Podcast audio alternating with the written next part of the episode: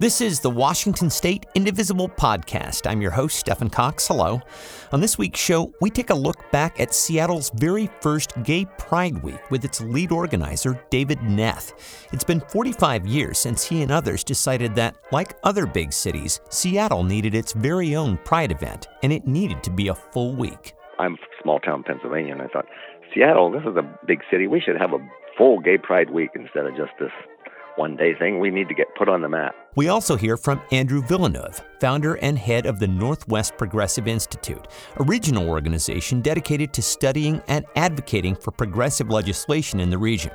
They've also recently launched a feature last week in Congress that tracks how our national legislators voted each week. That's all ahead, so stay with us.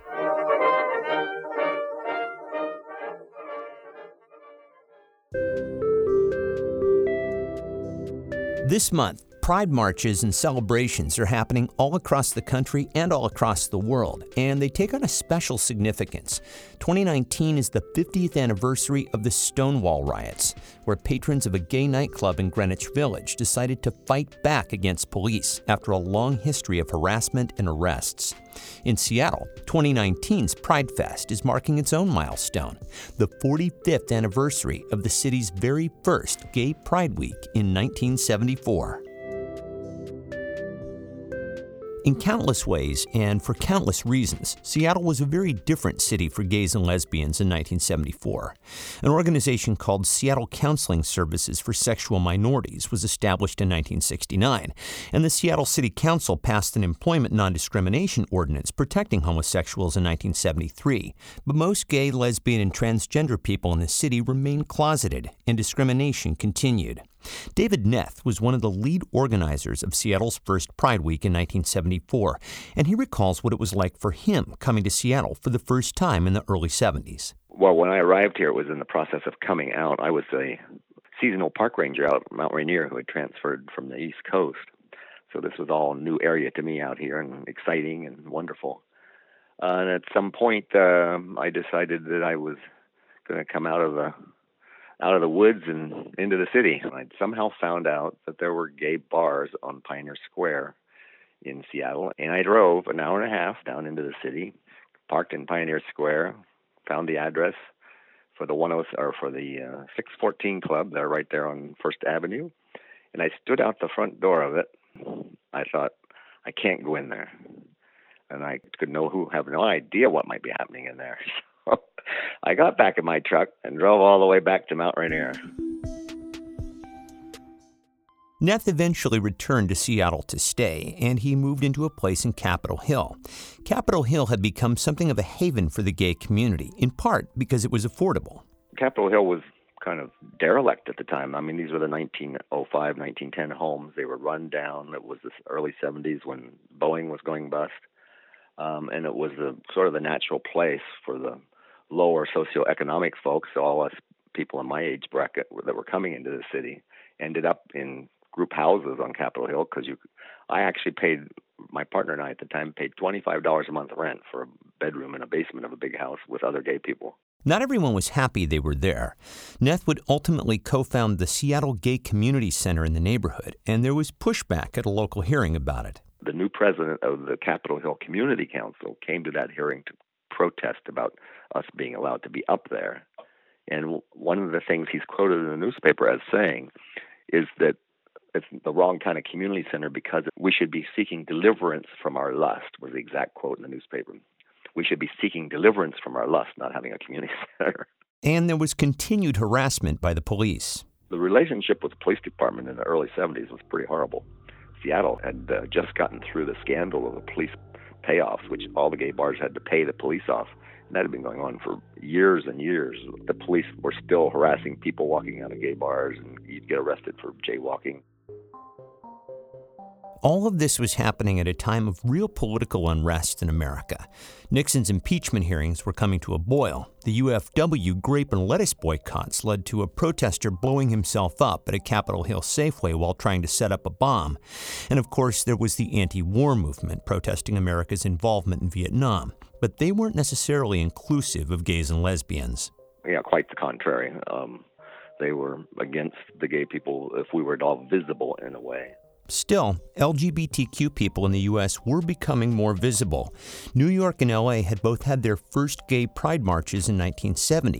In 1974, Neth and others decided they wanted to do something in Seattle. About April, I came to me that, you know, the Stonewall anniversary was coming up and that um, Seattle had had a gay pride day in the past. I think they had a really small march several years prior to that in Pioneer Square area.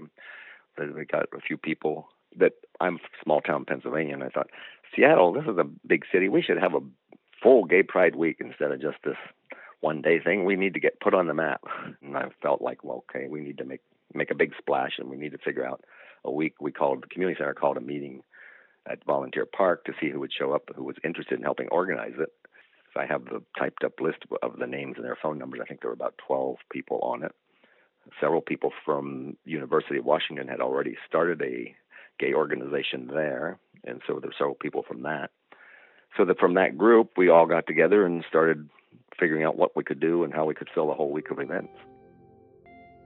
The first part of the week would begin with panel discussions, as well as a memorial for the upstairs lounge fire, which was an arson attack on a gay nightclub in New Orleans that killed 32 people in 1973. Friday was the official opening of the Gay Community Center in Capitol Hill, co founded by Neth and others. Saturday began with a picnic in Occidental Park, then moved to Volunteer Park for roller skating and a sing along at the top of the Volunteer Park Water Tower. And even though this was more of a party like atmosphere, Neth recalls the poster for the event and reflects on some significant ways Seattle's first Pride Week was different.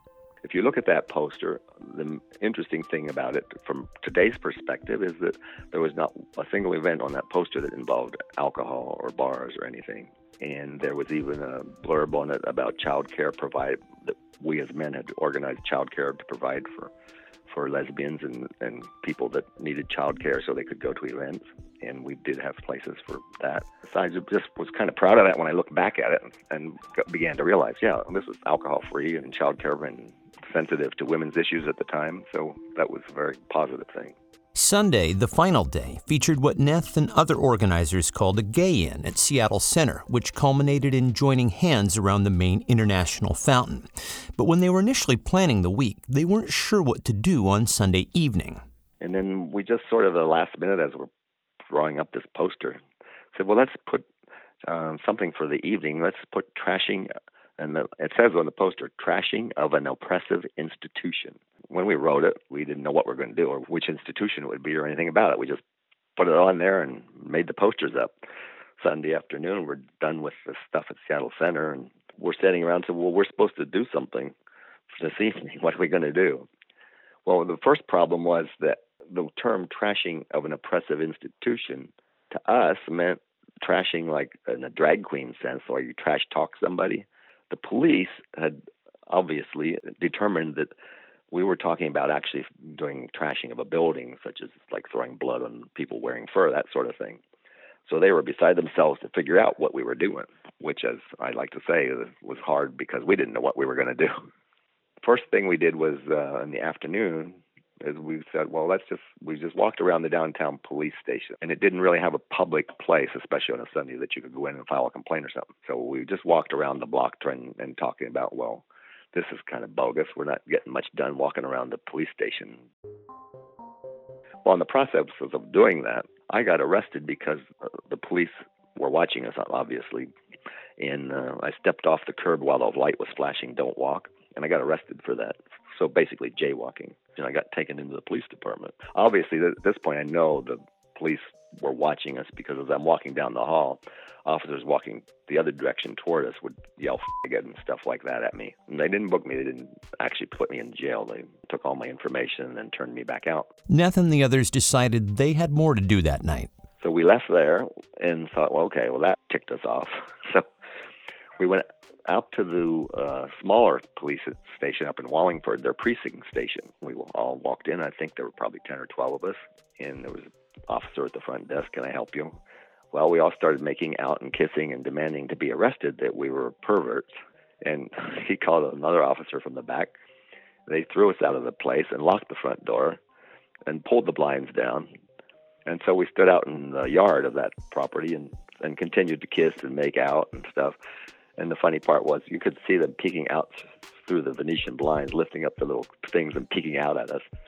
And nothing ever happened. And we didn't uh, really plan this well. We didn't have any press coverage or anything like that. But it was more of, I think, more of a release for us to sort of in your face sort of thing.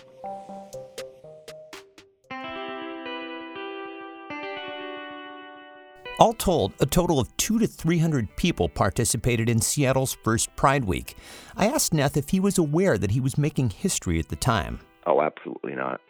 absolutely not. It was just like you were you were fighting for every little tidbit you could get and and that's just the way it was going to be. But you were happy with yourself, you were happy with your friends, you had a community for the first time. Neth is quick to stress that it took everyone from that community coming together to make Seattle's first Pride Week happen by no means was I the main person in any of all this. There were a lot of lesbian women, and there was a lesbian resource center that was going on. The work I'd said had already been done by the Seattle Counseling Center, and the first two or three year with that first wave of guys and gals that put on the first gay community center uh, down on Cherry Street. They laid the groundwork for me, and then I laid the groundwork for the way ahead, I guess. Ultimately, the first Pride Week was a success on many levels, and it had a lasting positive psychological impact. Well, yeah, I think the getting out in public and not just feeling like cockroaches in the night at gay bars was uh, hugely significant. And I think probably the significance to me when I went into that counseling center that first time and, and realized, oh my God, there's there are other happy, healthy gay people that have good relationships and friendships and enjoy life because when I walked into that place as a 20 what 22 year old man from the East Coast small town, my life view was that by the time I was 30, I would commit suicide because I was a gay person, and that's what gay people did. That's what their life was. That's how. That's all they could expect. And it wasn't until after that experience that, at some point, randomly, I was doing something. And I saw myself as a 70 year old man, happy, that was a humongous, life changing event. Um, that, but it was subtle. It didn't happen a snap thing necessarily until it was the process of those experiences that got me to that point where, oh my God, I'm not going to be a, a horrible, sad gay person at 30 years old committing suicide because that's what the movies told me I should expect. Looking back over the last 45 years, Neth is reflective about how much has changed during that time. He and his partner married a few years back. My family flew out from the East Coast, all my brothers and sisters, and uh, it turned out to be absolutely the most amazing day of my life. Um, to to realize in my lifetime that I could marry my partner was astounding to me. I'm obviously emotional about the marriage part. The, the only other time I've ever gotten that emotional was a few years ago, walking down to the Seattle Center on Gay Pride Week and seeing where we barely got 30 people, maybe 10,000 people crammed into that area, and looking up and on top of the Space Needle is the Gay Pride flag, huge Gay Pride flag on top of the Seattle Space Needle. So that was at that point and at my marriage, I realized that I'm glad for all that I did.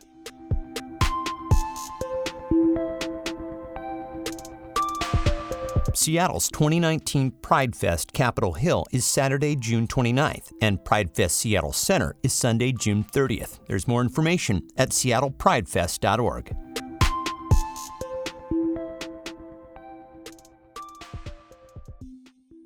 The Northwest Progressive Institute was founded by my next guest, Andrew Villeneuve, back in 2003 when he was in high school. Since then, it has grown to be a force in regional politics, covering and advocating for progressive issues across three states Oregon, Idaho, and of course, Washington. Andrew Villeneuve, welcome. Thank you for having me. So, you know, let's just first talk about the, the mission of the Institute, which is to raise America's quality of life through insightful research and imaginative advocacy. So, first, let's talk about the research aspect. So, on your site, it says that you, quote, analyze problems using the logic of progressive values to find and advance ideas that will improve lives. So, first, tell us what do you mean by, quote, the logic of progressive values? What does that look like? Well, the logic of progressive values refers to the way that we think about everything as progressives because we have a set of values that unites us. And really, those values are what we have in common as opposed to issue positions which stem from our values or anything else about our identities. And the two core values that we share are empathy and mutual responsibility. Those are sort of the core values that we have. And empathy is basically being able to walk a mile in someone else's shoes. And a lot of our policies that we advocate are based on that value. Mutual responsibility is the idea of us being accountable to each other. So instead of simply looking after uh, one another as like individuals, for example, you know, I take care of me and my family and that's it. Uh, we actually all look out for each other. So we're our brother's keeper, our sister's keeper, as President Obama used to say. And that's a very different value set than the other side, which believes in personal responsibility but not mutual responsibility. So, because we believe in mutual responsibility, for example, that means that we need to have taxes so that we can support all the things that we are collectively responsible for, whether that's roads or bridges or schools or pools or parks or fire protection or anything that we think is worth having in society. We know that only by being accountable to each other can we have those things. So the logic of progressive values is is using those two values along with additional values like protection or tolerance or fairness or opportunity or broad prosperity, all progressive values, using those values to think and when we use those values and we come up with policies that are very different than what the other side comes up with. And so that's what really distinguishes us from them. And that's what we mean when we say the logic of progressive values. Well, so let's talk about a couple of recent examples of your research and how all that sort of fits into place. So uh, you did research on Medicare for All as an issue here in the state. That seems to very much fit into what you were just speaking about. How is the research conducted? And specifically on Medicare for All, what did you find? Well, we have uh, done research polling now for many years, and what we do is we go out into the field and we ask people about their support of progressive ideas. And so, do you conduct that by phone? Do you do that in person? How do you do it? It's done in a, a blended methodology approach. We used to do originally we had surveys that were only landlines, but we recently in the last couple of years we started doing a blended methodology so that means we call people uh, but we also have people answering questions through online panels. The polls are actually executed for us by our partner, Public Policy Polling, which is a professional polling firm. We design the surveys and they execute them. So it's a great partnership, and we think it's been just wonderful for us for the last five years straight. And we're going to continue that partnership. So when we asked about uh, Medicare for All, we started asking about that uh, a few years ago, and we we found over 60% of Washingtonians support Medicare for all. And it's it's fairly simple. The idea is we would just make health care available. As progressives, we don't believe in affordable health care. We believe in available health care as a difference. And we don't want it to be affordable like a consumer product you'd have to buy. We want it to simply be available because it's a human right. And so we need to get out of the neoliberal frame of talking about the price and making it cheap and we need to get into the progressive frame about making it there so that people don't have to stress out about paying for it, but they can just get it because it's a human right. Well, and so who ultimately uses this information? Um, certainly, there was a very robust debate about uh, universal health care that happened in the legislature this year. So, uh, who takes on the research, the polling research that you do? Well, it's useful to a lot of different people. We we brief elected officials on our research all the time, so certainly they use it. But also activists use it. Uh, we've seen many people out on social media or in other venues saying, you know, there's a lot of polling that supports our ideas and they cite our research. And so our goal is to be a helpful resource, not just to elected officials, but also to activists and members of the public who want to know where the public stands on on these ideas that we need. And we don't just do, let's say, Medicare for all. We also have been researching corporate tax accountability and the Green New Deal and environmental protection policies. Yeah, I was going to mention actually when you talk about corporate tax uh, accountability, you did uh, research on the capital gains tax. As we all know, that th- this was another hot button issue that failed to pass the legislature this year. But uh, talk about what you found there.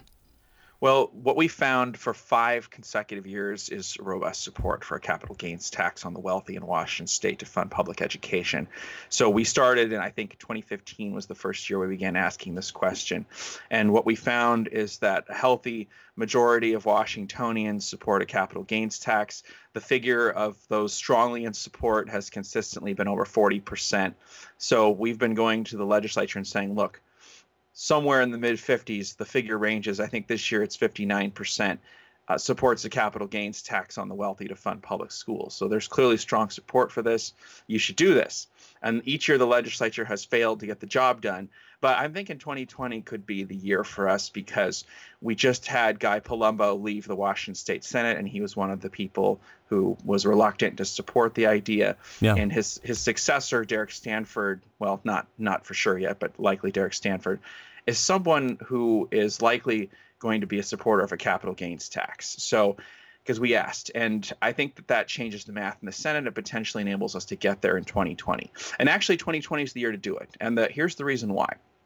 Whenever you do a progressive policy initiative of any kind, you have to think about what's going to happen after you win. And if it's something that's going to be really objectionable to the right wing, they're probably going to try to force a public vote on it if it's at the state level because they can do that. They can do a referendum, they can do an initiative. And at NPI, we're ballot measure strategists and specialists. So we think about ballot measures all the time. And we think about, well, what if this issue went to the ballot? And if you don't have a plan for that, then you can get into big trouble. So if there were to have been a capital gains tax during the current legislative session, I imagine there would have been a ballot measure on it. And what would have been our plan to win? So if there's a ballot measure, the best time to play defense on the ballot when a progressive policy is passed is in a presidential year. Anything that's a heavier lift, presidential year is the best year to do it. So we are looking at an opportunity in 2020 in the short session to do a capital gains tax. And then if the right wing forces a vote on it, we're voting on the idea of a capital gains tax at the 2020 presidential election ballot, which is exactly when we want to be voting on it. If we have to vote on it, that's when we want to go to the ballot. So this is actually an ideal time frame to get this done. And if the legislature can actually get its act together, then we could have a really good year in 2020 for progressive tax reform. Well, this kind of gets into what you talk about on your site as, quote, evaluating good intention legislation and looking for ways to improve it and make it stronger and sounder. Um, so, when you take this approach, are you talking with consultants? Are you talking with the legislators themselves? How does that usually look? Well, we're trying to get people to come together and make a piece of legislation better than it would have been otherwise. Because while there is a public process in the legislature, for trying to improve bills. You know, there's public hearings, there's uh, opportunities for markup. If you just rely on that process alone, you're probably not going to get the results you want. It takes a lot of advocacy work in between the what I'll so, sort of call the uh, decision points, like a, uh, having a public hearing, having an executive session, having the bill get through the Senate Ways and Means Committee or the House Appropriations Committee or the Rules Committees of either House, whatever the case may be. There's all these points along the way where the bill has to uh, jump over a hurdle. But if you're only using the the legal parts of the legislative process, the the parts that are required by rules, the parts that are required by law, and you're not supplementing that, then you're probably not going to get the best bill. What you have to have is a fruitful working partnership between activists, advocates, elected officials, even uh, people who are on the other side of the bill who may have criticisms. If people on the other side have criticisms that would improve the bill, you'd be foolish not to take those into account and try to improve the bill if you thought that that could help you get over the finish line. And so that's what we mean when we talk about evaluating good intention legislation, marking it up. Sometimes you find a defect that needs to be corrected in a bill. This happens all the time. And if you can spot that defect, then the legislature can improve the bill before we get to the point where it would be fatal. And can you give some examples of, of where you've done this to this kind of work uh, successfully or otherwise? Sure. So it, it happens routinely in, in, the legislative process. We were working on a petitioning reform bill a few years ago, and the initial version of the bill just had some problems. It, it could have left it open to a court challenge. And so we wrote up a list of things that needed to be fixed in the bill and said, look, the, the bill would benefit if we did this, this, and this. And we, we need to make this constitutional and survivable in a, in a court and so these are the things we need to change. These are the, the provisions that we need to make the bill compliant with the first amendment. And the changes were made to the bill and it became a much stronger bill. And that actually got through the senate and went over to the house and it was in, in a strong position. Now the, the bill did not ultimately get through the house. Uh, the republicans asked for the bill to be killed and it was killed but we were able to get the bill through the Senate. And I don't think we could have gotten the bill through the Senate if we hadn't fixed those issues, corrected those problems, because it, it made the bill so much stronger. And people who were voting on the bill in the Senate knew that we had actually worked very hard to make the bill compliant with the First Amendment. So that's an example of how you improve legislation before you get to the point where people would be voting on it. Let's. I want to uh, go back in time and talk about where all this started because, as I mentioned, you uh, you began in high school. Uh, so in 2002, you decided to take action in response to a, a Tim Eyman initiative. Uh, he, of course, is a uh, conservative figure in Washington who has launched dozens of voter initiatives. Uh, in this instance, it was an initiative to cut funding for public transportation. Talk about how and why you decided to get involved, and particularly when you were still in high school. Well, I was sick of uh, watching Eyman win at the ballot. At the time that I got involved, Eyman had won several consecutive years at the ballot. He had passed initiatives in 1999, 2000, and 2001, and he was going for uh, another consecutive win. And I was really appalled that we we were losing to him, and it seemed to me that maybe there just weren't enough people in the fight and when you get frustrated by something you decide to you know come off the sidelines and not be a spectator anymore. And that's essentially well not everybody does uh, particularly not when they also have you know schoolwork to do in high school. But maybe that's true but i was i was really fed up. And the thing that the thing that did it for me was I heard about Eyman getting caught with his hand in the cookie jar. He had been pretending for some time that he was not stealing money from his supporters and putting it into his pocket, but he, in fact he was. And when he was caught doing that, thanks to the great reporting of Neil Modie of the Seattle Post Intelligencer, well, he basically came out and gave this tearful press conference and said, you know, I, it was all me. I, I, I lied and I did take the money and I just think I should be well paid. And I was hoping to maintain a moral superiority over my opposition that I could say that they made money from politics and I didn't and yada, yada, yada. And so I thought, well, okay, great. You know, I think a lot of people assume that that would finish him. I certainly that had that as my first impression. Like, well, who's going to re- be able to recover from this? But Eyman is sort of like has the nine lives of of the yes yes cat. he does he can steal office chairs on video and still survive right that's right he's unaffected he's he's he he's like Trump before the before there was Trump right Teflon and all that so I found this out I'm fortunate that I found this out very quickly because within a few days of, of this news breaking that Eyman had taken money from his supporters, lied about it, and you might have been led to think, oh, this is the end of Eyman. Nobody survived something like this. But within a few days, I was having a conversation with some friends the same age as me, and they told me how disappointed they were because they supported what Eyman was doing. And I'm thinking to myself, well, if I've got friends who support this nonsense and are, you know, willing to forgive Eyman and are disappointed because this is a setback to his career, I said, this this is this is horrible. I I, I just can't remain uh, on the sidelines given what I've just learned. So I started a website, and uh, that's permadefense.org. And that website was intended to be basically a clearinghouse of information about the problems that Eyman's initiatives caused because I couldn't find anything that would tell you why Eyman's initiatives were bad. They sound so good on the surface because Eyman is a master of manipulating the media. He's a master of framing. He's a master of putting conservative frames together and, and selling them. So I wanted a place where the the damage could be cataloged because I would see it crop up occasionally in news articles like this is what's happening to the ferries. This is what's going to happen to Sound Transit's light rail system. And for me that was the kicker. I really want light rail to be built to downtown Redmond. I want it to be built to all these other places because we need it for our future. Young and I should mention like, you're based in Redmond. That's right. Uh, young people like me, we don't want to be forced to drive cars for the rest of our life to get where we want to go.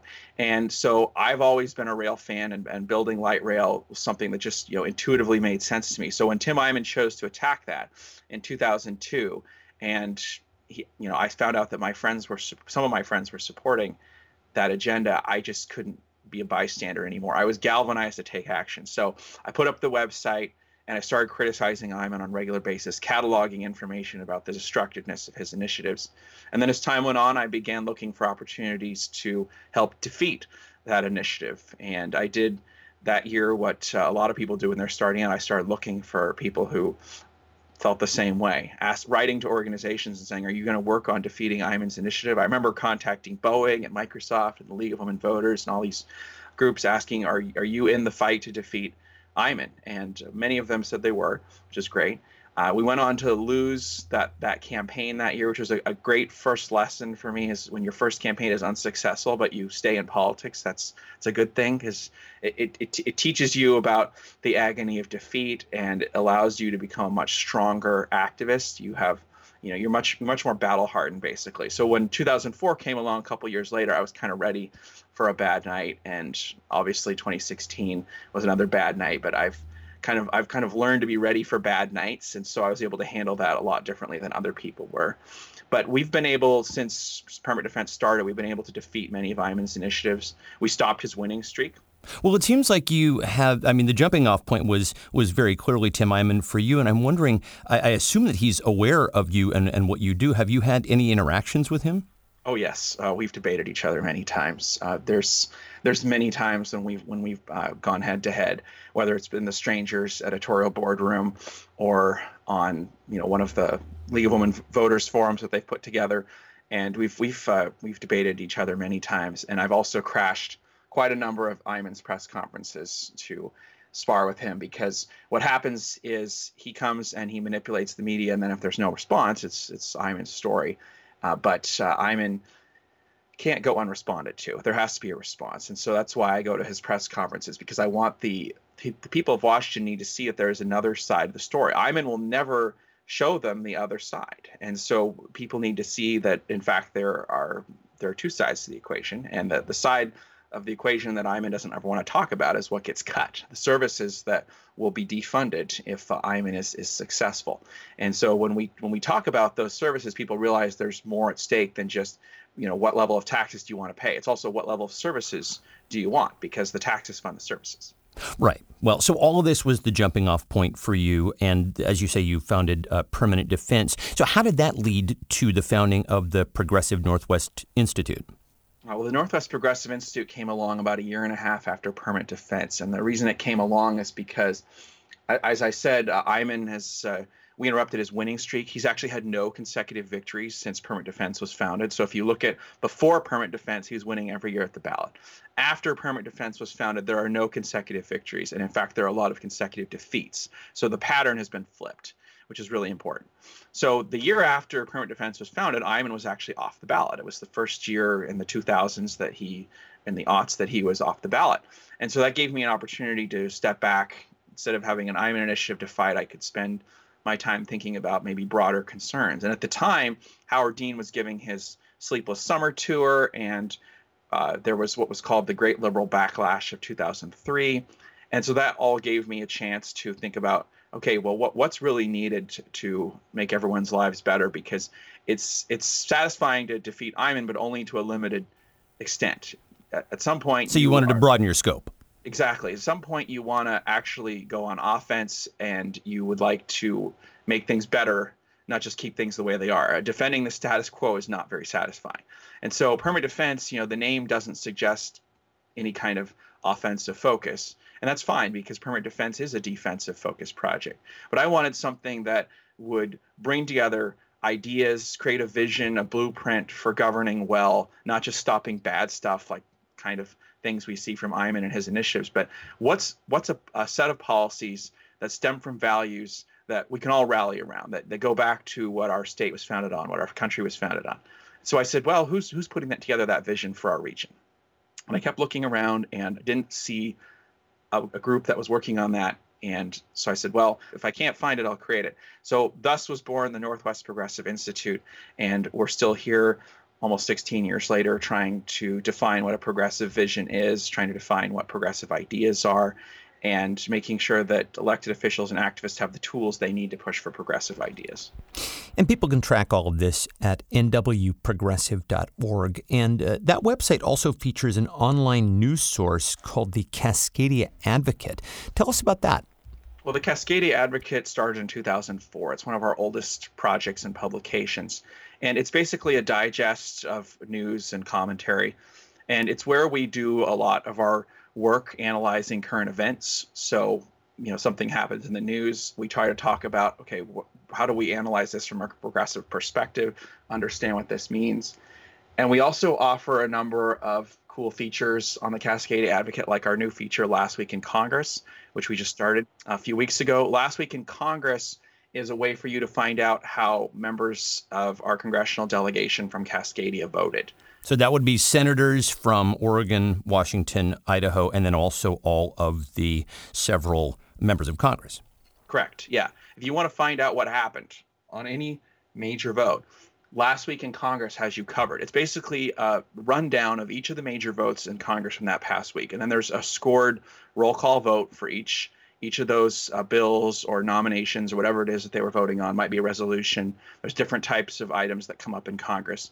So for each major item, you'll have a scored roll call vote by state showing you how they voted, and you'll be able to see the total tally for the region at the bottom. And we have a little visual representation of each state there so you can see okay how how did the representatives or senators from idaho vote? How did the representatives or senators from oregon vote? And then washington. And so it's really interesting. I, I learned something from it every week just just and this is something together. you've just launched that's right. We launched it a few weeks ago uh, and i learned something every week. I mean i was a little shocked just last week uh, you know i was looking and you know another vote that i, I couldn't believe had had occurred. It's just like, you know, you'll never know when a Republican will cross the aisle. Sometimes they will break with their party or they will vote for something that you wouldn't expect. And a good example of that was that there was an immigration bill that Dan Newhouse voted for. It was very surprising. I was surprised yeah. by that too. Yeah. And and I didn't know that he had uh, He's a Republican from the 4th.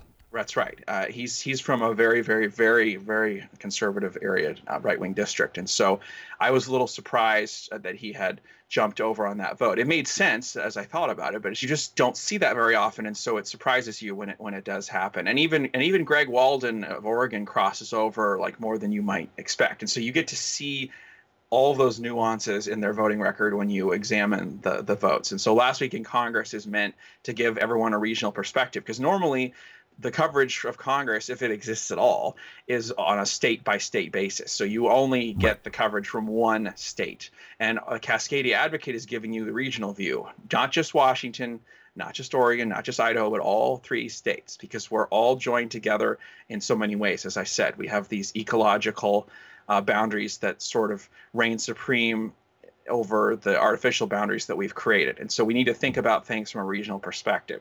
So even though it might not seem like we have a lot in common politically with Idaho, we're kind of bound with them because we share this region. So it's useful to see how they're voting. Well, and so last week in Congress, I think, is a tool that people will find enormously useful for the reasons that you outlined. How can people find that?